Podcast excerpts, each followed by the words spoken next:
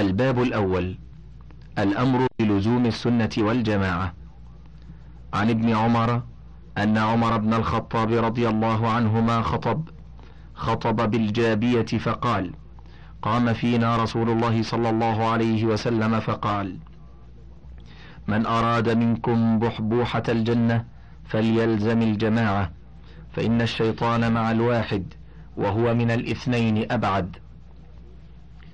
حاشية صحيح الترمذي في الفتن باب ما جاء في لزوم الجماعة برقم خمسة وستين ومائة بعد الألفين. أحمد في المسند الجزء الأول الصفحة الثامنة عشرة. الحاكم في المستدرك الأول الرابعة عشرة بعد المئة ابن أبي عاصم في السنة الثامنة والثمانون والسابعة والتسعون والثمانمائة. السلسلة الصحيحة للألباني برقم ثلاثين وأربعمائة وانتهت الحاشية. وعن جابر بن سمرة قال خطب عمر الناس بالجابية فقال إن رسول الله صلى الله عليه وسلم قام في مثل مقامي هذا فقال من أحب منكم أن ينال بحبوحة الجنة فليلزم الجماعة فإن الشيطان مع الواحد وهو من الاثنين أبعد. حاشية. صحيح أحمد صحيح. أحمد في المسند الجزء الأول الصفحة السادسة والعشرون. ابن أبي عاصم في السنة الصفحة الثانية بعد التسعمائة. السلسلة الصحيحة للألباني برقم ثلاثين وأربعمائة. انتهت الحاشية. قال الترمذي هذا حديث حسن صحيح. وعن زر عن عمر بن الخطاب قال قال رسول الله صلى الله عليه وسلم من أراد بحبوحة الجنة فليلزم الجماعة فإن الشيطان مع الواحد وهو من الاثنين أبعد. حاشية صحيح. ابن أبي عاصم في السنة السابعة والثمانون والثامنة والتسعون والثمانمائة. انتهت الحاشية. وعن عبد الله بن دينار عن عمر قال قال رسول الله صلى الله عليه وسلم من سره أن يسكن بحبوحة الجنة فليلزم الجماعة. فإن الشيطان مع الواحد وهو من الاثنين أبعد. حاشية.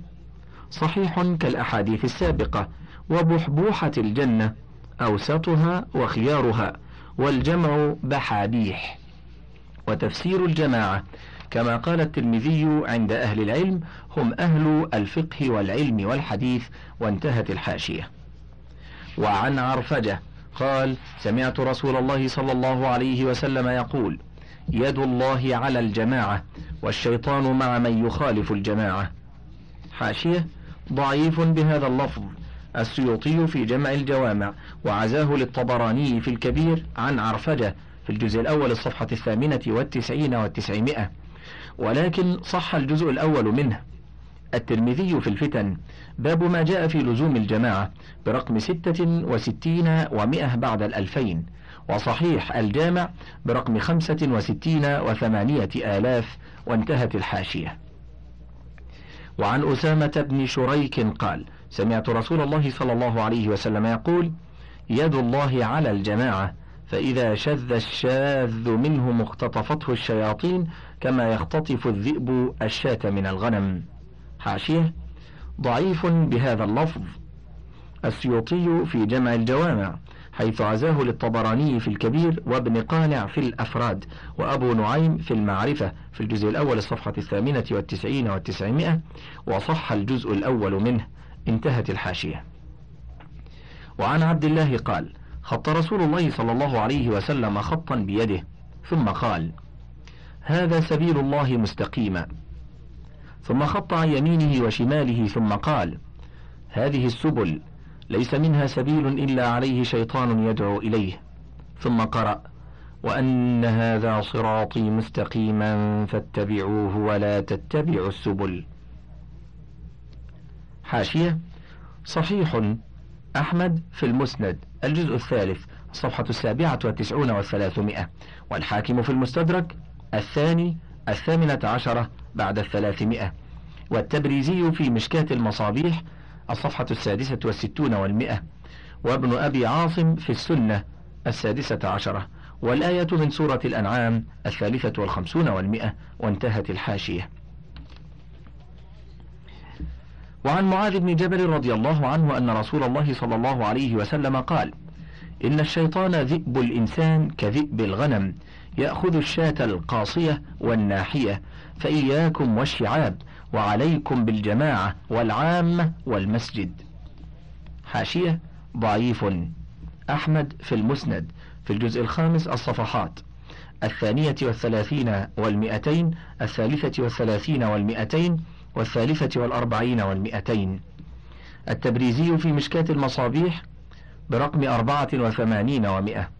ضعيف الجامع للألباني برقم سبعة وسبعين وأربعمائة وألف. القاصية المنفردة عن القطيع البعيدة عنه. الناحية الجانب والجهة. والجمع نواح وأنحية. والمقصود أن الشاة تأخذ جانبا دون القطيع. أما الشعاب فمفردها الشعب وهو انفراج بين الجبلين وانتهت الحاشية. وعن أبي ذر عن النبي صلى الله عليه وسلم أنه قال اثنان خير من واحد وثلاثة خير من اثنين. وأربعة خير من ثلاثة. فعليكم بالجماعة فإن الله عز وجل لم يجمع أمتي إلا على هدى. حاشية موضوع. أحمد في المسند الجزء الخامس صفحة الخامسة والأربعون والمئة. وضعيف الجامع الصفحة السادسة والثلاثون والمئة. انتهت الحاشية. وعن ابن عمر رضي الله عنه قال قال رسول الله صلى الله عليه وسلم ليأتين على أمتي كما أتى على بني إسرائيل حذو النعل حتى إن كان منهم من أتى أمه علانية. لكان في أمتي من يصنع ذلك. وإن بني إسرائيل تفرقت على ثنتين وسبعين ملة وتفرقت أمتي على ثلاث وسبعين ملة كلهم في النار إلا ملة واحدة. قالوا من هي يا رسول الله؟ قال ما أنا عليه وأصحابي. حاشية. حسن. الترمذي في الإيمان. باب ما جاء في افتراق هذه الأمة برقم واحد وأربعين وستمائة بعد الألفين. والتبريزي في المشكاة برقم واحد وسبعين ومائة. صحيح الجامع للألباني برقم ثلاثة وأربعين وثلاثمائة وخمسة آلاف. وانتهت الحاشية. قال الترمذي هذا حديث غير مفسر لا نعرفه إلا من هذا الوجه.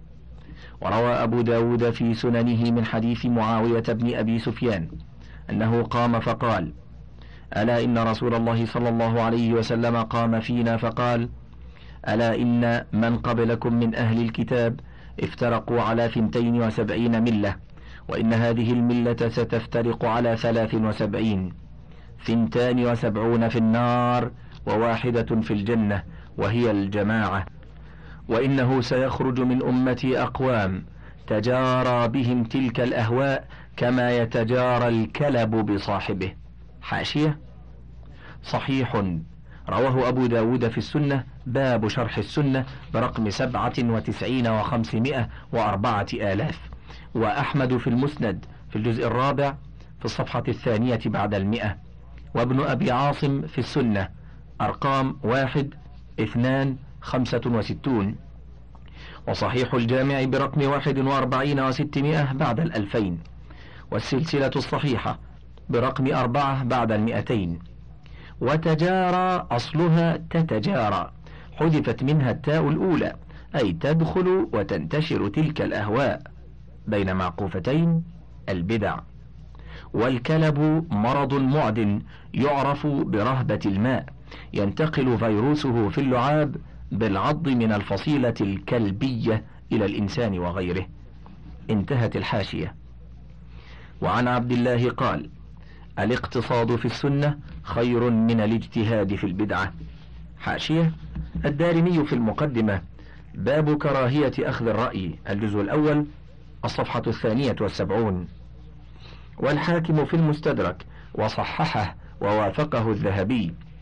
الجزء الأول الصفحة الثالثة بعد المئة وانتهت الحاشية.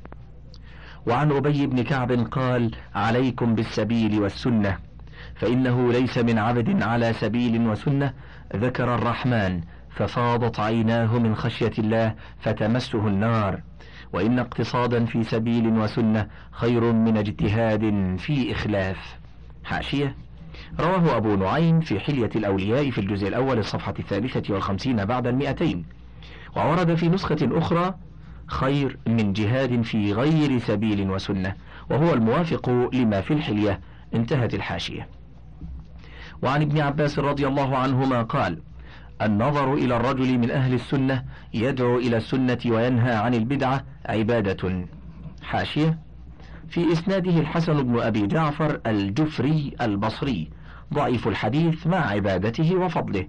من السابعة مات سنة سبع وستين ومائة التقريب الجزء الأول الصفحة الرابعة والستون والمئة. الضعفاء الكبير الصفحة السبعون بعد المئتين وانتهت الحاشية. وعن أبي العالية قال عليكم بالأمر الأول الذي كانوا عليه قبل أن يفترقوا قال عاصم فحدثت به الحسن قال قد نصحك والله وصدقك حاشية رفيع بن مهران الرياحي ثقة كثير الإرسال أي أبو العالية. من الثانية مات سنة تسعين وقيل سنة ثلاث وتسعين وقيل بعد ذلك. التقريب الجزء الأول الصفحة الثانية والخمسون والمئتان.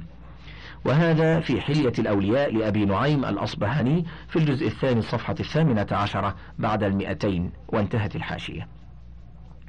وعن الأوزاعي قال اصبر نفسك على السنة وقف حيث وقف القوم وقل بما قالوا وكف عما كفوا عنه واسلك سبيل سلفك الصالح فإنه يسعك ما وسعهم.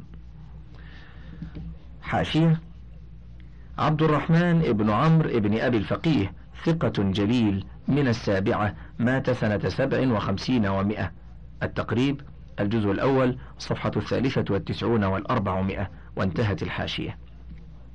وعن الأوزاعي قال رأيت رب العزة في المنام فقال لي يا عبد الرحمن أنت الذي تأمر بالمعروف وتنهى عن المنكر؟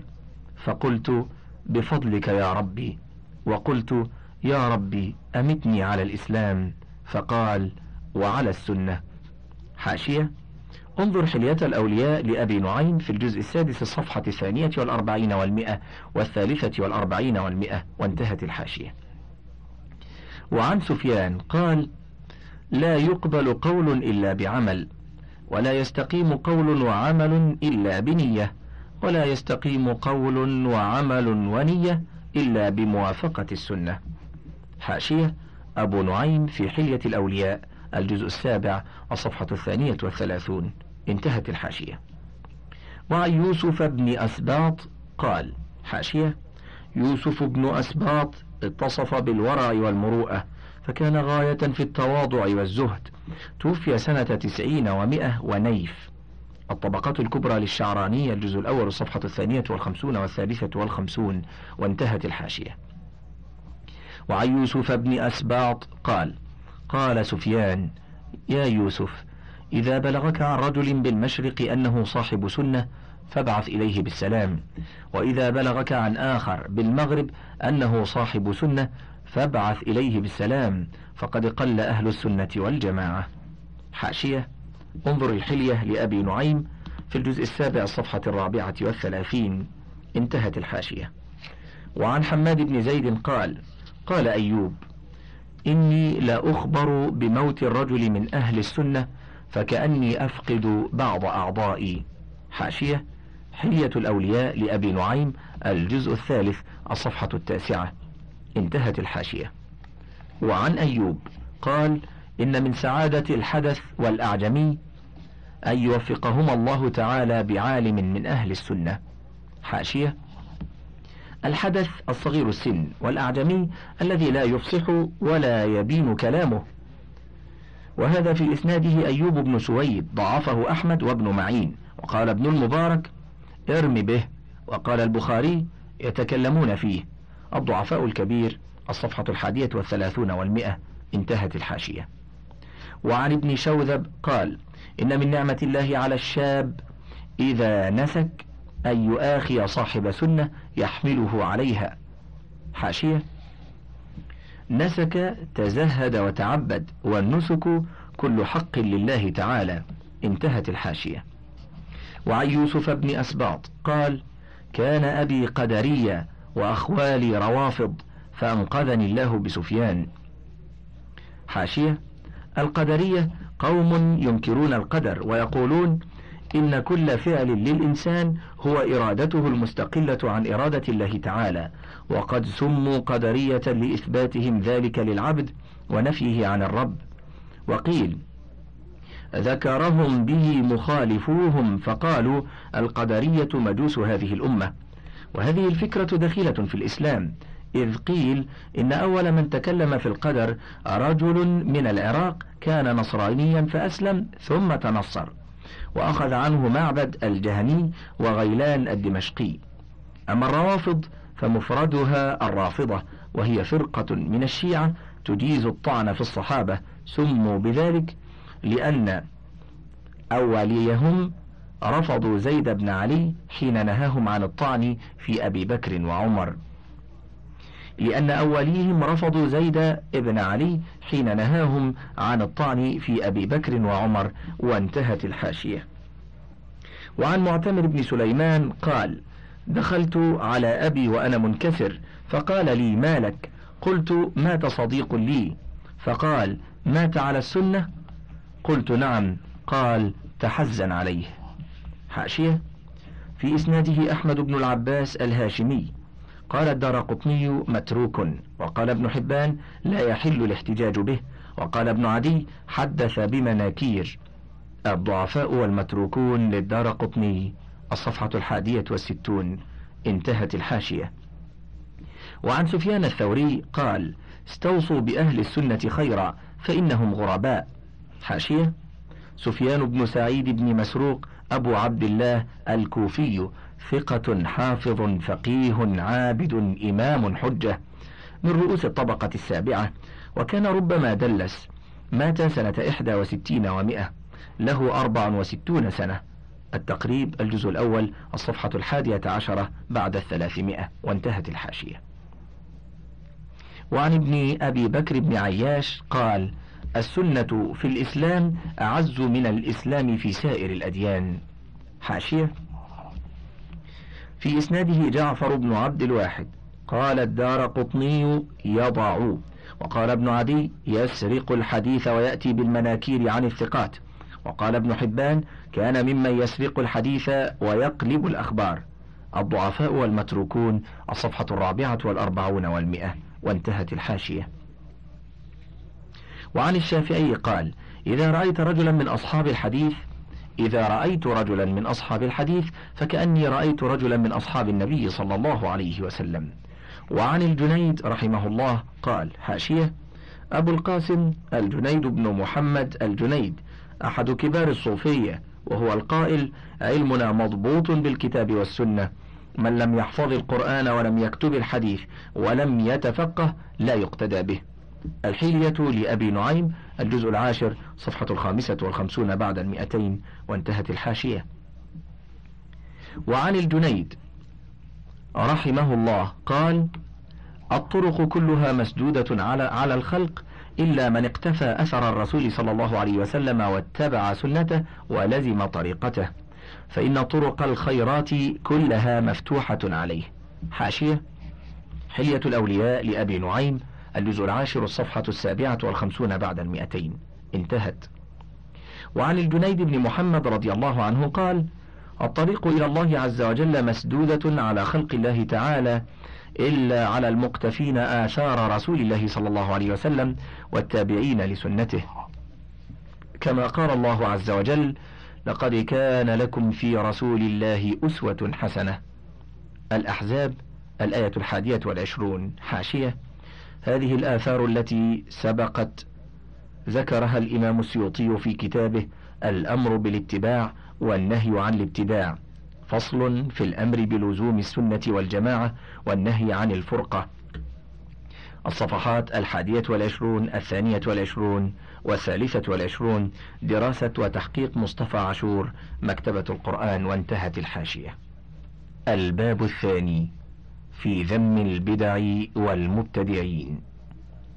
عن عائشة رضي الله تعالى عنها قالت قال رسول الله صلى الله عليه وسلم من أحدث في أمرنا هذا ما ليس فيه فهو رد. حاشية صحيح البخاري في الصلح. باب إذا اصطلحوا على صلح جور فالصلح مردود. الجزء الخامس الصفحة الخامسة والخمسون والثلاثمائة. انتهت.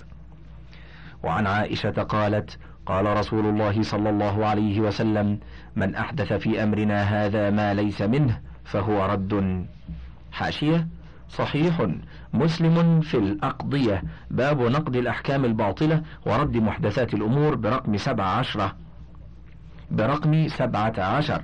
والرد هنا بمعنى المردود ومعناه فهو باطل غير معتد غير معتد به.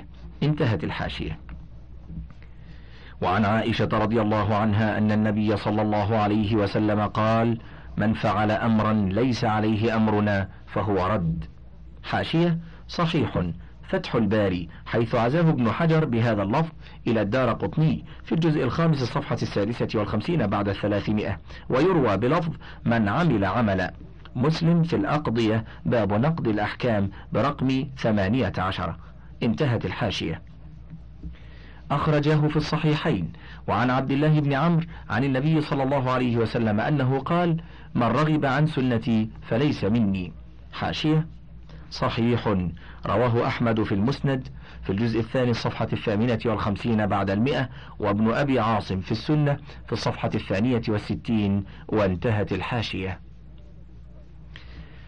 انفرد بإخراجه البخاري وعن عبد الرحمن بن عمرو السلمي وحجر ابن حجر قال أتينا العرباض بن سارية وهو ممن نزل فيه ولا على الذين إذا ما أتوك لتحملهم قلت لا أجد ما أحملكم عليه. التوبة الثانية والتسعون. عن عبد الرحمن بن عمرو السلمي وحجر بن حجر. قال أتينا العرباض بن سارية وهو ممن نزل فيه ولا على الذين إذا ما أتوك لتحملهم قلت لا أجد ما أحملكم عليه. سورة التوبة الآية الثانية والتسعون. فسلمنا وقلنا أتيناك زائرين وعائدين ومقتبسين. فقال عرباض صلى بنا رسول الله صلى الله عليه وسلم الصبح ذات يوم ثم أقبل علينا بوجهه. فوعظنا موعظة بليغة ذرفت منها العيون ووجلت منها القلوب. فقال قائل يا رسول الله كأن هذه موعظة مودع فماذا تعهد إلينا؟ فقال أوصيكم بتقوى الله والسمع والطاعة وإن عبدا حبشيا.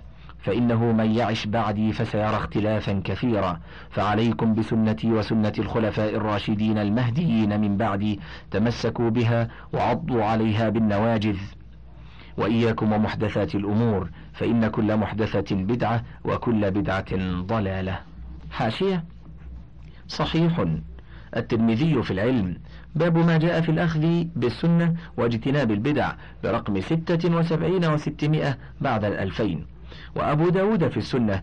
باب في لزوم السنة برقم سبعة بعد الستمائة وأربعة الآلاف. وابن ماجه في المقدمة. باب اتباع سنة الخلفاء الراشدين المهديين برقم أربعة وأربعين. وأحمد في المسند الجزء الرابع الصفحة السادسة والعشرون والمئة والسابعة والعشرون والمئة والحاكم في المستدرك في الجزء الأول الصفحة السادسة والتسعين والسابعة والتسعين وصحيح الجامع للألباني برقم تسعة وأربعين وخمسمائة بعد الألفين وانتهت الحاشية. قال الترمذي هذا حديث حسن صحيح. وعن ابن مسعود قال قال رسول الله صلى الله عليه وسلم أنا فرطكم على الحوض. ولا يختلجن رجال دوني فأقول يا ربي أصحابي. فيقال إنك لا تدري ما أحدثوا بعدك. أخرجاه في الصحيحين. حاشية. صحيح. البخاري في الفتن. باب ما جاء في قول الله تعالى واتقوا فتنة.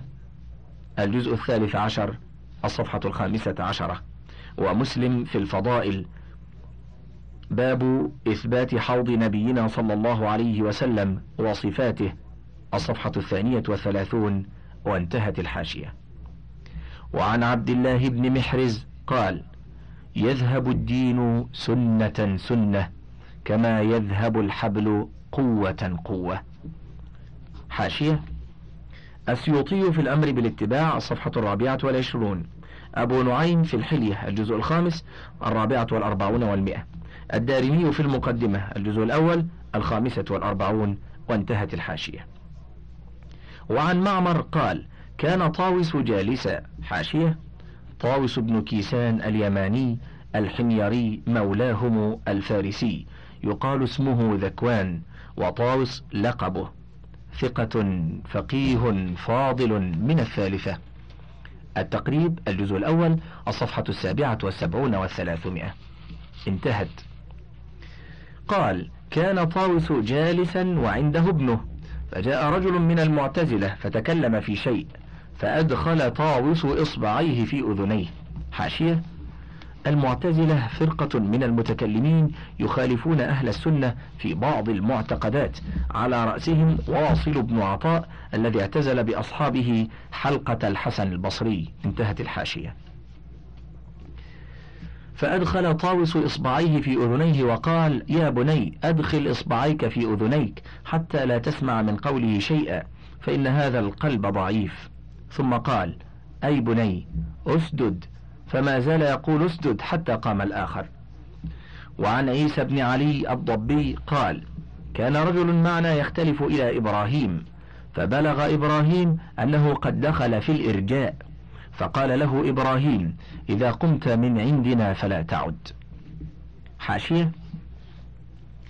إبراهيم بن يزيد النخعي ثقة إلا أنه يرسل كثيرا. من الثانية مات سنة ست وتسعين. التقريب الجزء الأول الصفحة السادسة والأربعون. المرجئة فرقة إسلامية لا يحكمون على أحد من المسلمين بشيء بل يرجئون الحكم إلى يوم القيامة. ومن أقوالهم لا يضر مع الإيمان معصية ولا ينفع مع الكفر طاعة. انتهت الحاشية. وعن محمد ابن داود الحدائي قال قلت لسفيان بن عيينة إن هذا يتكلم في القدر يعني إبراهيم بن أبي يحيى. فقال سفيان عرفوا الناس أمره وسلوا الله له. لي العافية. حاشية. سفيان بن عيينة الهلالي الكوفي الإمام الحجة. ثقة حافظ فقيه إلا أنه تغير حفظه بآخرة وكان ربما دلس عن الثقات من رؤوس الطبقة الثامنة. مات سنة ثمان وتسعين ومائة. التقريب الجزء الأول الصفحة الثانية عشرة بعد الثلاثمائة. الأسلمي مدني رافضي جهمي. سئل مالك عنه أكان ثقة في الحديث؟ فقال لا ولا في دينه. وذكره ابن معين في التاريخ في الجزء الثاني الصفحة الثالثة عشرة. فقال كان كذابا. وقال أحمد تركوا حديثه. قدري معتزلي يروي أحاديث ليس لها أصل. وقال البخاري كان يرى القدر وكان جهميا. تاريخ الثقات للعجلي الصفحة الثالثة والأربعون. وهذا أورده السيوطي في الأمر بالاتباع حيث ذكره هو والذي قبله والذي بعده. في الصفحات السابعة والعشرين والثامنة والعشرين. انتهت الحاشية. انتهى الشريط الأول وللكتاب بقية على الشريط التالي.